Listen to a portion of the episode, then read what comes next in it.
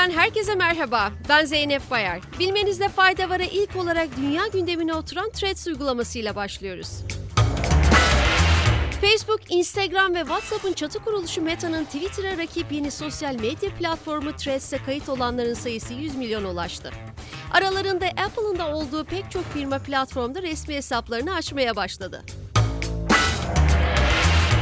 Meta CEO'su Mark Zuckerberg, Threads hakkında yaptığı yorumda özel bir şeyin başlangıcı gibi geliyor. Ancak uygulamayı geliştirmek için önümüzde yapacak çok işimiz var dedi. Twitter'ın sahibi Elon Musk ise Threads uygulamasının Twitter'a benzerliği nedeniyle rekabet iyi fakat hile iyi değil değerlendirmesinde bulundu. Diğer taraftan Threads'in kullanımı gizlilik tartışmalarına neden oldu. Apple verilerine göre Threads'in kullanıcıların konumuna, ismine, e-mail adresine, telefon numarasına ve fotoğraflarına erişebildiği iddia edildi. Bir sosyal medya haberiyle daha devam ediyoruz. Kanada Kültürel Miras Bakanı Pablo Rodriguez, Meta'nın çevrim içi haberler yasasına cevaben Kanada'da haberlerini platformlarından çekme yönünde kararsızlığını mantıksız ve sorumsuzca şeklinde yorumladı. Rodriguez ayrıca federal hükümetin Facebook ve Instagram'daki tüm reklamlarını askıya alacağını bildirdi. Kanada'da yaklaşık iki hafta önce yasalaşan çevrim içi haberler yasası, Google ve Meta gibi büyük dijital şirketleri platformlarında paylaşılan haberler için medya kuruluşlarını ödeme yapmaya zorluyordu.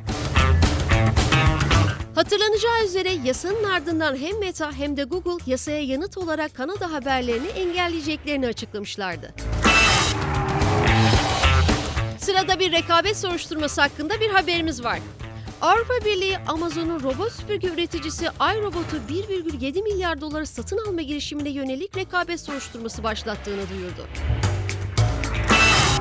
Açıklamada satın almanın Amazon'un robot süpürgeler piyasasındaki rekabet kısıtlaması ve çevrim içi pazar yeri sağlayıcısı olarak konumunu güçlendirmesine olanak sağlayacağından endişe duyulduğu kaydedildi. Konuda rekabet endişelerini belirlemek üzere araştırma yapılacağına dikkat çekilen açıklamada satın alma girişiminin 1 Haziran 2023'te AB komisyonuna bildirildiği, soruşturmanın ise 15 Kasım'a kadar tamamlanacağı ifade edildi. Çin yeni bir uydu fırlattı. Long March 2C roketiyle taşınan uydunun Çin'in uydu interneti teknolojisini test amacıyla kullanıldığı ve fırlatmanın Long March roketleriyle gerçekleştirilen 478. başarılı taşıma görevi olduğu aktarıldı. Son haberimiz hibrit çalışma uygulamasının etkilerine ilişkin. ABD'li online iş arama platformu FlexJobs'ın değişen çalışma koşulları üzerine yaptığı anket, ABD'deki çalışanların %96'sının hibrit çalışmanın ruh sağlığına iyi geldiği sonucunu ortaya koydu.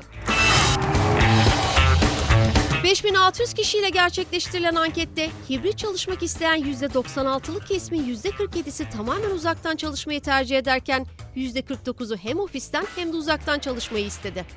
Katılımcıların sadece %4'ü ise yalnızca ofisten çalışmayı tercih etti. Bugünlük bu kadar. Yarın tekrar görüşmek üzere. Hoşçakalın.